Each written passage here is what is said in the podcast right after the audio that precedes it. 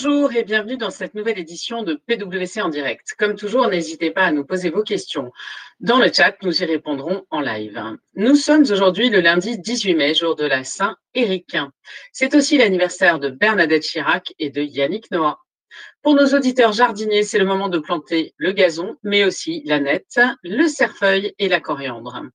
Dans l'actualité aujourd'hui, Euromillion, la cagnotte a enfin trouvé preneur ce vendredi 15 mai 2020 et Cocorico, c'est un Français qui a gagné 72,9 millions d'euros. Ça fait un peu rêver. La mode estivale euh, s'adapte au contexte. Cet été, on sortira avec son trichini, masque assorti aux deux pièces obligatoires, mesdames.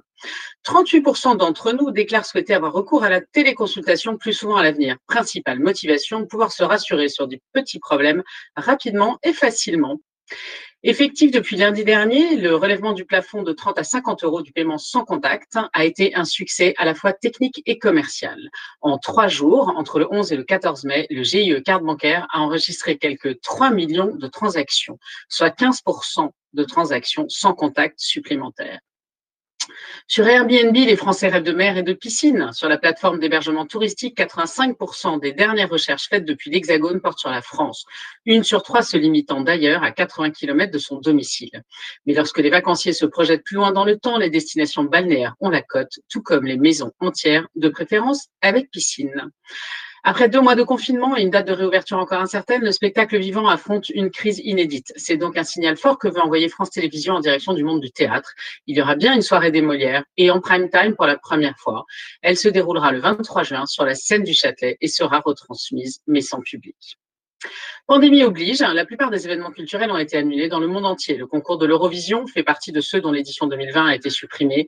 Heureusement, pour consoler les déçus, son équivalent version intelligence artificielle a été lancé. Depuis la mi-avril, 13 équipes pluridisciplinaires de musiciens, développeurs, chercheurs et data scientists s'affrontent dans cette compétition. L'avenir de la musique, peut-être?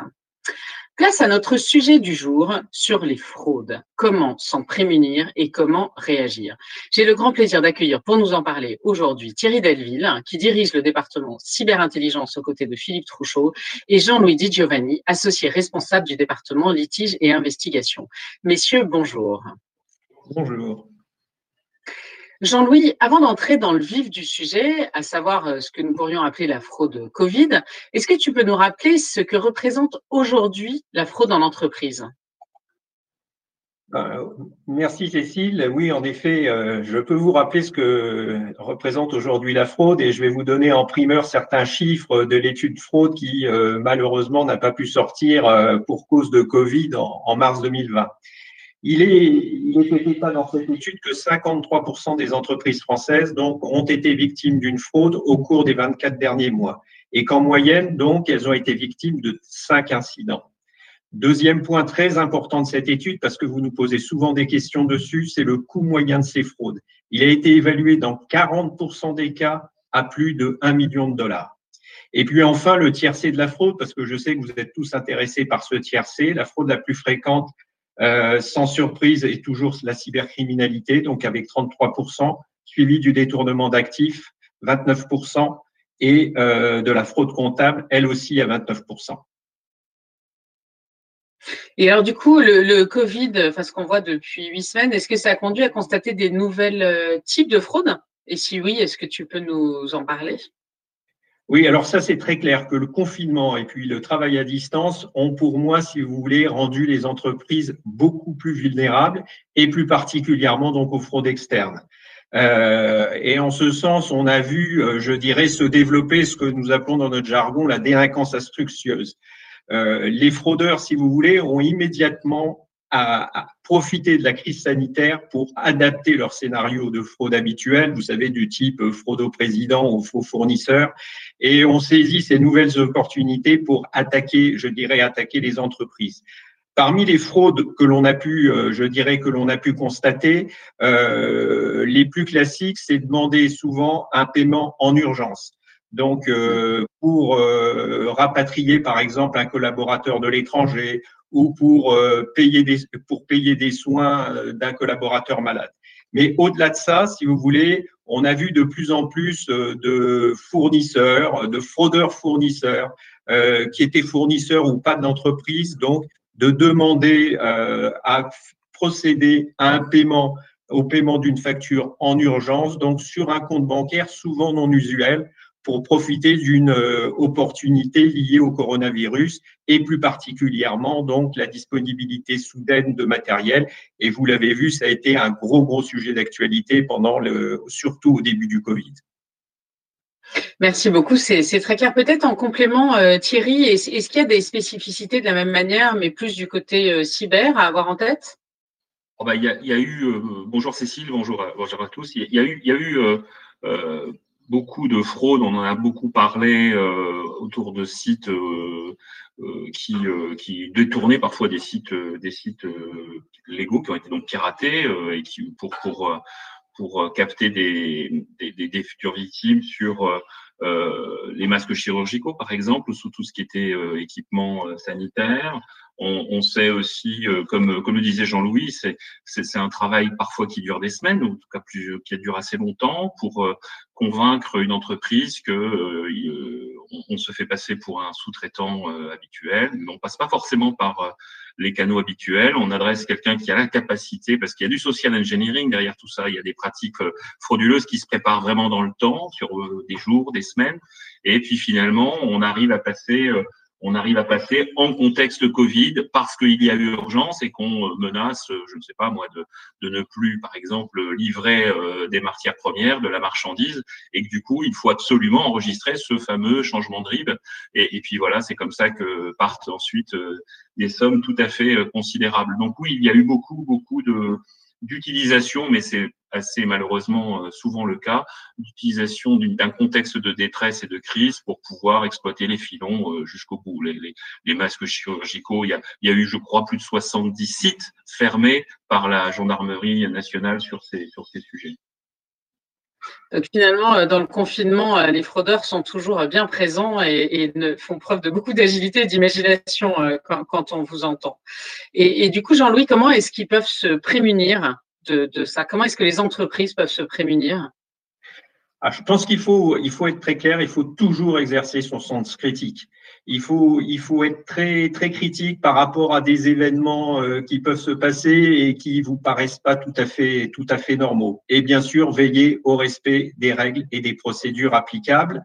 Et euh, je dirais ne pas déroger à ces règles y compris dans, les, dans des périodes où euh, globalement on n'est pas dans une situation, euh, je dirais, normale de façon de travailler et euh, savoir, il faut savoir résister quelquefois, comme le disait fort justement Thierry, à la pression très pressante et très convaincante de nos amis des fraudeurs. Après, si vous voulez, il y a un deuxième point qui est très important, c'est de sensibiliser les personnes qui sont susceptibles d'être les cibles de ces attaques. C'est pour moi fondamental, surtout que ce sont les populations les plus à risque sont aujourd'hui quelquefois en télétravail, qu'on n'a pas l'habitude de télétravailler. Il faut les sensibiliser. Il faut pas les sensibiliser au travers d'un simple mail. Il faut les sensibiliser en leur téléphonant, en leur expliquant les cas euh, de figures frauduleux qui ont pu être identifiées. Ça, ça me paraît là aussi très important.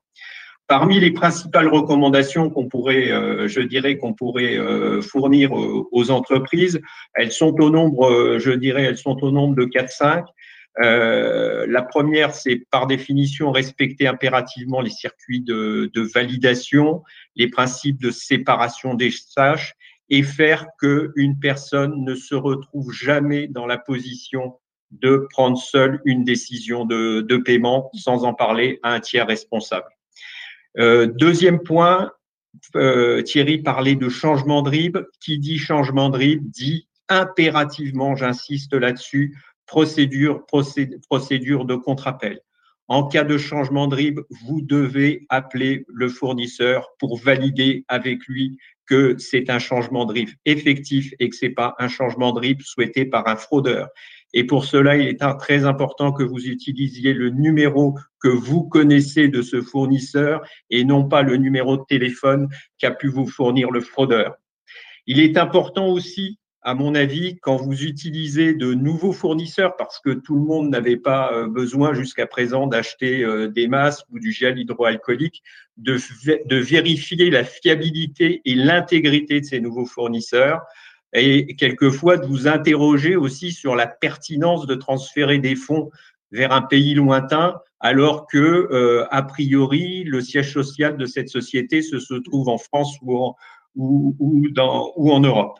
Et puis enfin, on y pense peut-être un peu moins, c'est de euh, faire un suivi, euh, je dirais, quotidien de votre trésorerie pour identifier au plus tôt une sortie de cash qui aurait été, euh, je dirais, une sortie de cash suspecte.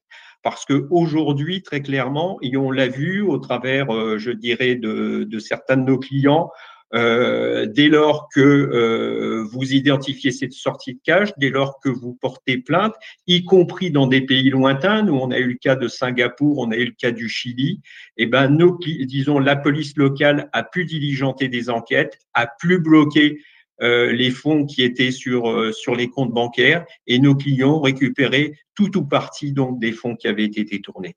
Et un point sur lequel je souhaite insister, c'est que tout ce qu'on est en train de vous raconter là, très très rapidement avec Thierry, et eh ben malheureusement, ça n'arrive pas qu'aux autres, et on est toujours très très surpris d'entendre les mésaventures qui ont pu arriver à certains de nos clients.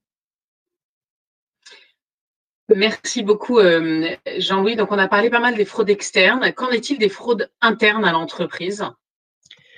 Ben, au niveau des fraudes internes, euh, je dirais que moi j'attirais l'attention euh, de, tous, je dirais, nos, auditeurs et, clients autour du détournement d'actifs et plus particulièrement pour ce qui concerne les, sorties de cash, puisque euh, détourner un, règlement client aujourd'hui à distance me paraît difficile. Par contre, les sorties de cash, c'est quelque chose qui est, qui est beaucoup plus aisé.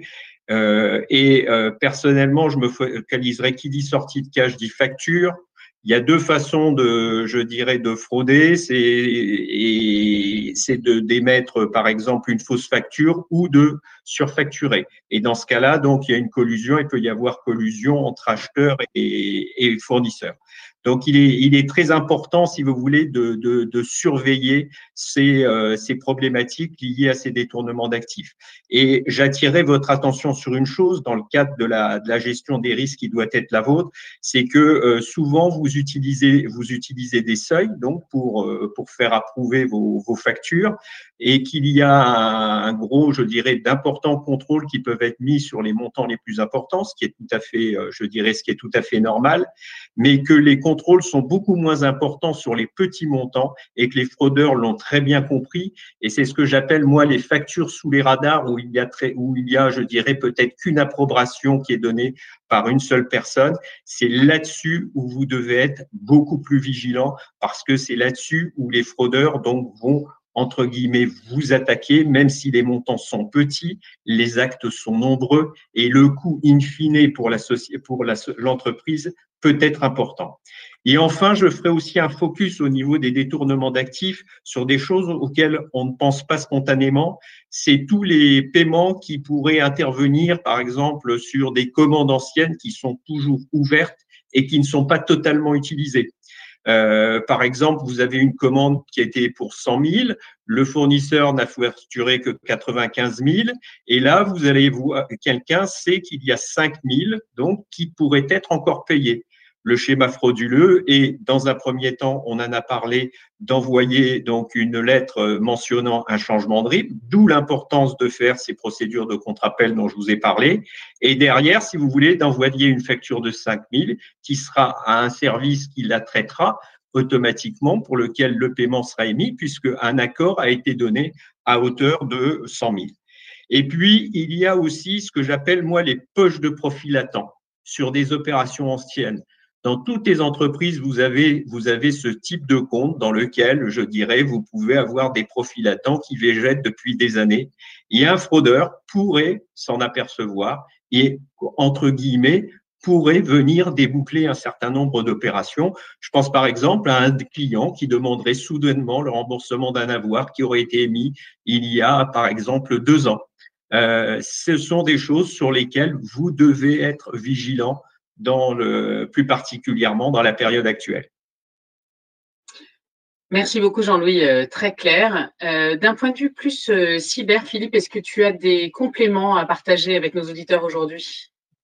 Euh, Oui, alors sur, le, sur le, le volet euh, cyber, moi je pense ce qui est important, évidemment, au-delà même de l'aspect purement cyber, c'est de voir que dans, dans ce domaine, euh, il, est, il est évidemment euh, question de, de, faits qui sont pénalement qualifiés. Hein. On, est dans le champ de l'escroquerie, on, on est dans le champ de, de, de ces incriminations-là. Et euh, il me semble tout à fait important aussi, évidemment, de rappeler aux entreprises que le dépôt de plainte doit être fait très rapidement aussi.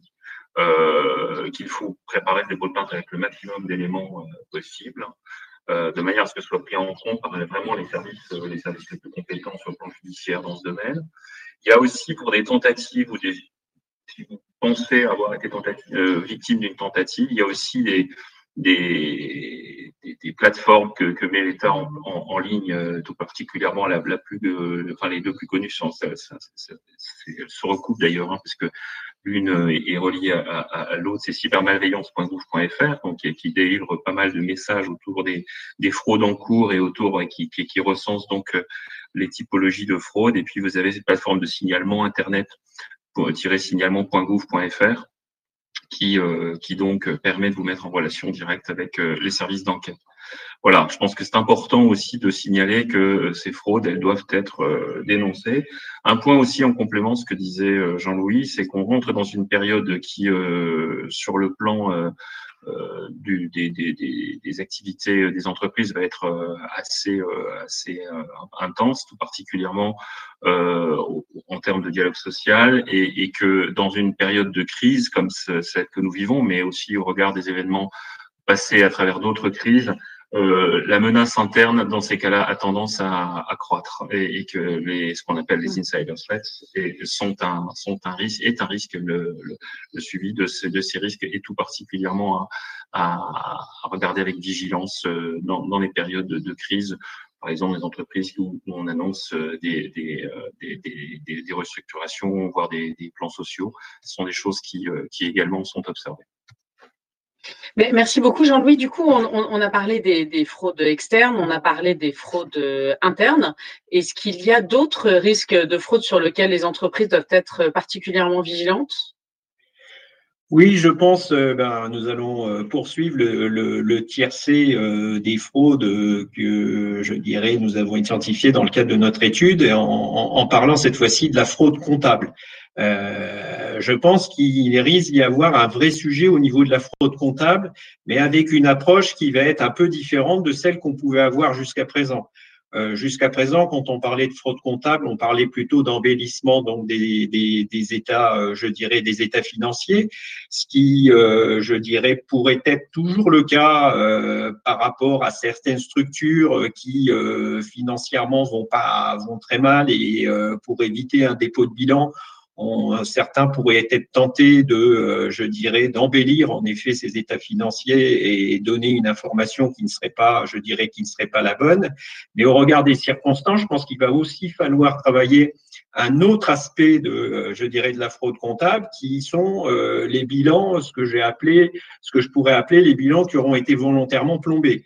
Euh, ça veut dire que l'entreprise, euh, partant du principe que perdu pour perdu, euh, cette année, ben, on présenterait de mauvais résultats, mais on, risque un peu, peut-être, les entreprises risquent un peu, certains, certaines entreprises risquent de charger la barre pour, in fine, si vous voulez, extérioriser l'année prochaine de meilleurs résultats. Et ça aussi, ça consiste en de la fraude comptable. Et je pense que les grands groupes vont devoir être extrêmement vigilants au regard, si vous voulez, des, euh, des différentes attitudes que pourraient adopter certaines de leurs filiales en fonction des circonstances qui sont les leurs. Merci, c'est très clair. Et alors, du coup, qu'est-ce que tu leur conseilles de faire quand la situation sanitaire euh, reviendra, euh, j'allais dire, à ce, cette nouvelle normalité qu'on attend tous? Ben, Je pense que malheureusement, en rentrant, il va falloir, euh, compte tenu du contexte, compte tenu de notre sentiment que les fraudes ont risqué de, je dirais, d'augmenter euh, et de façon, de façon importante, il va falloir, à mon sens, passer un peu les comptes à la paille de fer. Parce que je rappelle que euh, globalement, une fraude, une fraude, disons, un fraudeur, un nouveau fraudeur, s'il a mis un dispositif en place qui a fonctionné pendant le confinement, il va pas s'arrêter là. Il va continuer et que plus une fraude dure, plus elle coûte cher à l'entreprise. Donc, il est important que les, entreprises réagissent très vite dès lors que les conditions sanitaires le permettront et qu'elles regardent avec attention leurs comptes. Dans l'étude de PwC dont je vous ai parlé 2020 et qui n'est malheureusement pas encore sorti, pas pu sortir, le dispositif de contrôle interne est à l'origine de 62% des fraudes qui ont été découvertes. Et ce que l'on voit là-dedans, si vous voulez, c'est qu'il y a un mode privilégié euh, de, de détection de fraude qui est l'analyse de données. Et je pense que quand je dis il faut passer les comptes à la paille de fer, il est très clair que euh, les, euh, on va pouvoir récupérer de la donnée, analyser de la donnée pour identifier des choses inhabituelles. Euh, très clairement, les commandes, comme je vous ai expliqué, des commandes qui n'étaient pas totalement utilisées, ça, il y a des moyens de les détecter en analysant les données. Les avoirs émis sur euh, les, les, les remboursements d'avoirs sur euh, les remboursements d'avoirs anciens, là aussi, il y a possibilité de les attraper au travers de la donnée. Et je pense qu'il y a un gros exercice de travail au travers de la donnée qui devra être fait pour identifier les éventuelles fraudes qui, sont, qui, qui ont été réalisées pendant cette période. Et alors, une question euh, du public, quid de l'intelligence artificielle? Alors, je vais être très dur dans ma réponse, très très dur, et pas dans l'air du temps. Euh, l'intelligence artificielle, au niveau de la fraude, c'est avant tout de l'intelligence humaine. Et il n'existe d'intelligence artificielle que si l'intelligence humaine passe avant. Ça veut dire qu'il y a des moyens frauduleux, il y a des, je dirais, des dispositifs frauduleux qui sont mis en place, mais il va falloir l'apprendre à la machine. Et la machine ne pourra pas l'apprendre toute seule. Donc, au préalable, c'est l'intelligence humaine qui permettra, mais qui aidera, si vous voulez, l'intelligence artificielle aidera dans un second temps, une fois qu'elle aura appris de l'intelligence humaine. Merci beaucoup. On a une autre question du public. À votre avis, est-ce qu'il y a une tendance à ne pas dénoncer les fraudes internes? Euh, Alors, disons, au niveau de ce que nous voyons aujourd'hui, de plus en plus, c'est pas de plus en plus. Il y a de nombreuses années, euh, les gens étaient peu, disons, les entreprises étaient peu encline à dénoncer les, les, fraudes internes, à porter plainte, comme on dit, auprès, euh, je dirais, auprès des services de police. Aujourd'hui, si vous voulez, c'est plus du tout le cas. Euh, Aujourd'hui, les sociétés portent plainte parce qu'il est très clair que si euh, on ne fait pas, si on ne fait pas ça, si le fraudeur ne se sent pas surveillé au travers des analyses de données comme je, ce dont je vous ai parlé, et derrière sanctionner, il est très clair que ça sera un terrain de jeu, l'entreprise sera un terrain de jeu pour frauder et que ça ne va pas du tout, du tout dans l'air du temps. Il faut dénoncer, il faut porter plainte, il faut sanctionner. Et alors, euh, peut-être en conclusion, euh, Thierry, s'il y avait trois grands messages à retenir sur ce sujet de la fraude, qu'est-ce que ce serait? Trois grandes idées finalement avec lesquelles nos auditeurs pourraient repartir pense que je, vais, je, vais, paraphraser euh, ce que vient de dire Jean-Louis. D'abord, ça n'arrive pas qu'aux autres. Hein. S'il y a bien, euh, il y a bien une certitude aujourd'hui, c'est que vous et moi, et nous tous, individuellement, on peut se faire, euh, on peut se faire avoir sur des, par des, par des, des campagnes diverses et variées qui commencent par du phishing ou par des, des moyens euh, téléphoniques. Enfin, il y a des vecteurs assez variés pour pour, euh, euh, déclencher une fraude. Et bien entendu, au sein des entreprises, euh, c'est la même chose. Et il n'y a pas de, je dirais, il faut être conscient qu'il n'y a, pas véritablement de taille ou il n'y a pas de secteur. Hein. On est bien, on est bien dans un champ qui s'applique à, tout le monde.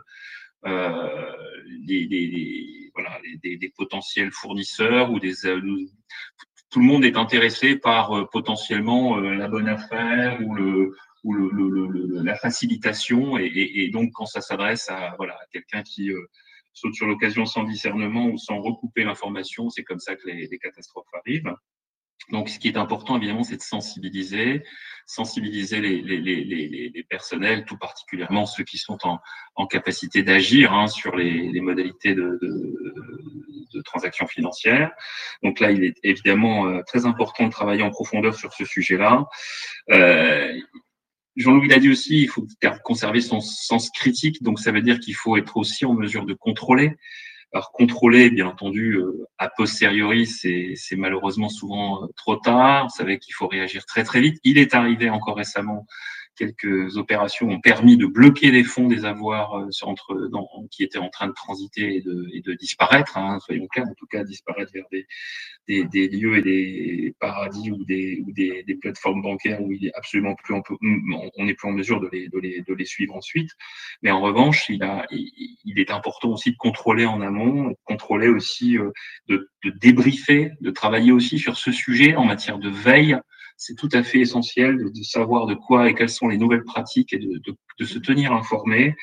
Euh, il n'est pas non plus interdit, c'est même recommandé de s'entraîner, de, voir si cette, cette, euh, ce, genre de cas de figure peut arriver, si euh, la filiale dans tel pays est moins regardante sur des contacts qui arrivent par euh, une personne pas forcément bien identifiée. Et comme l'a dit euh, Jean-Louis, si on ne fait pas le contre-appel, eh voilà, c'est comme ça qu'ensuite on se laisse euh, un peu précipiter dans, dans l'urgence vers une situation très compliquée.